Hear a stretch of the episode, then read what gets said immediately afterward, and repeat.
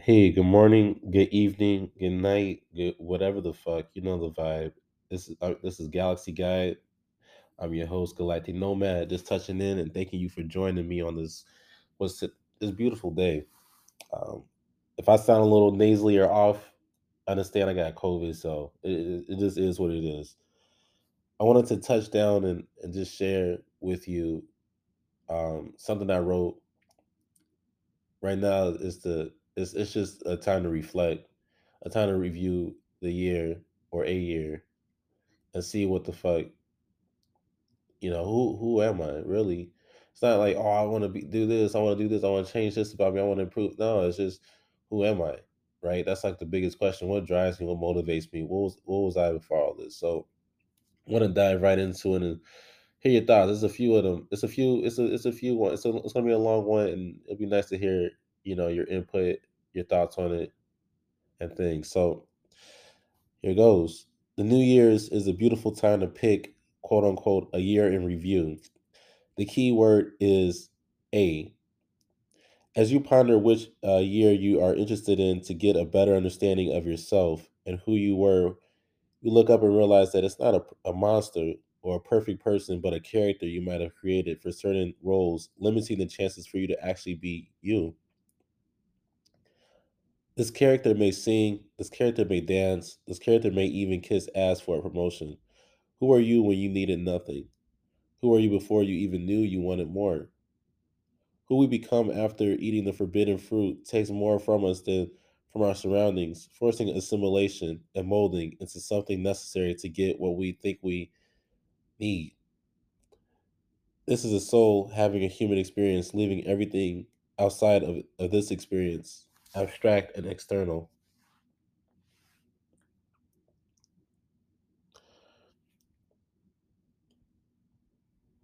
These days, I find myself pondering which one's worse.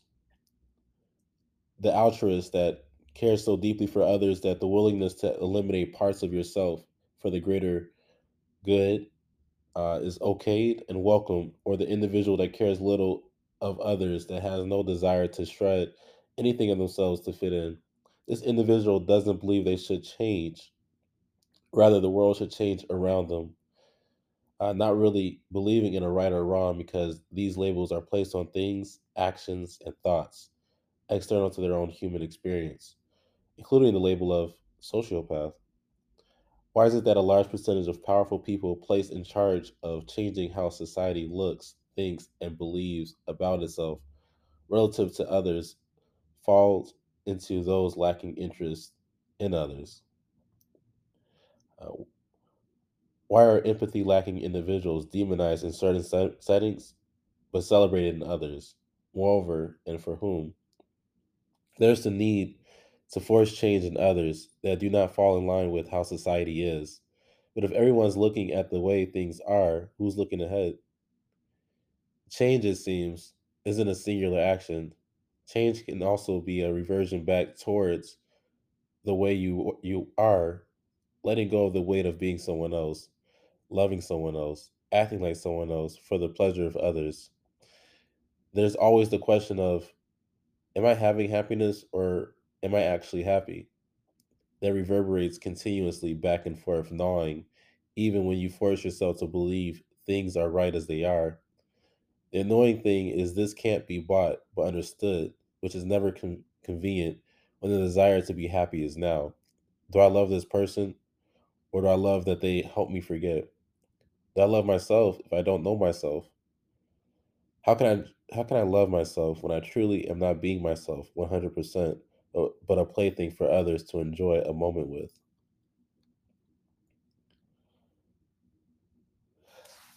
I find myself running these days from who I was, which in essence is always who I've been.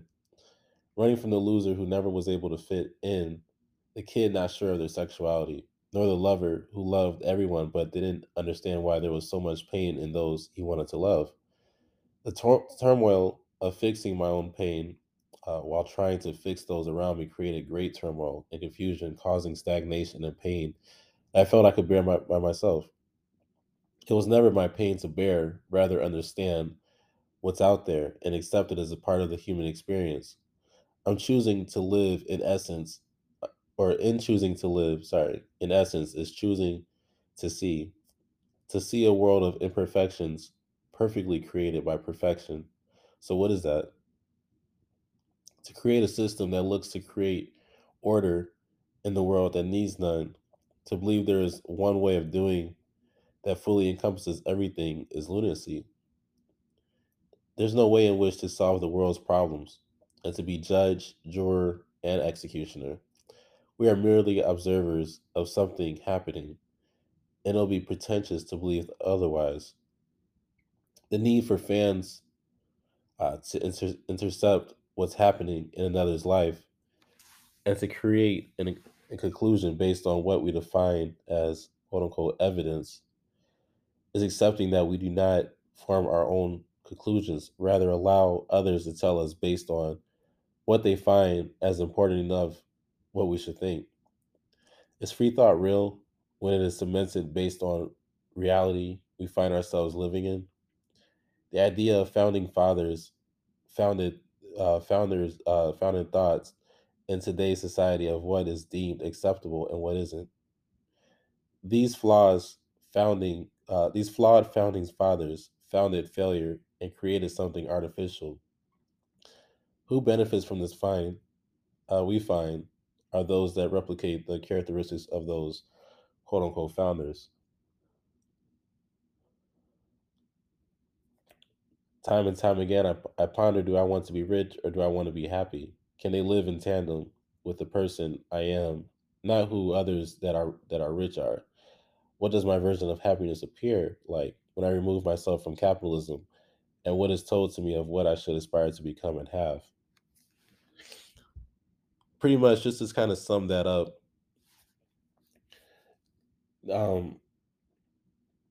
randomly ran into some old text messages in the past, like high school days, 10 years ago, and just thinking about this individual being myself that was just having a human experience, didn't care about anything. You don't have a boss, you don't have these things, you don't need, you don't pay your, you're not paying your bills. Well, I mean, some of us are actually, but compared to like when things start really getting on top of you, them layers, it's like, that pure sense of self is allowed to be out there and to love. But then as we go through life, we have more responsibilities.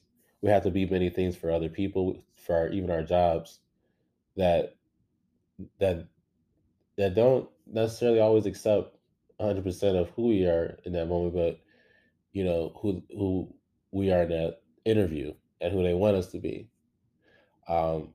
Anytime you have to reflect on the consequences and benefits of each action and micro action, then you're not genuinely yourself. When you find yourself being in positions or in relationships or situations and settings where you can just not think and just act and be as free as you want to be, you are 100% you in that moment. So during this time of the Great Resignation and with the pandemic and all that jazz and everything that's going on, I want to just celebrate all those that are finding themselves outside of what is expected, outside of what is told to them, outside of what they thought their path in life was, and it's allowing themselves to open up to what the path that they want to just explore. And as that exploration happens, you're finding more of who you are and who you were, and that connection's happening. Don't run from who you are.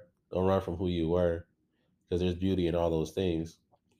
They always say we look back with the rose-colored glasses, but in reality, why not? Why not?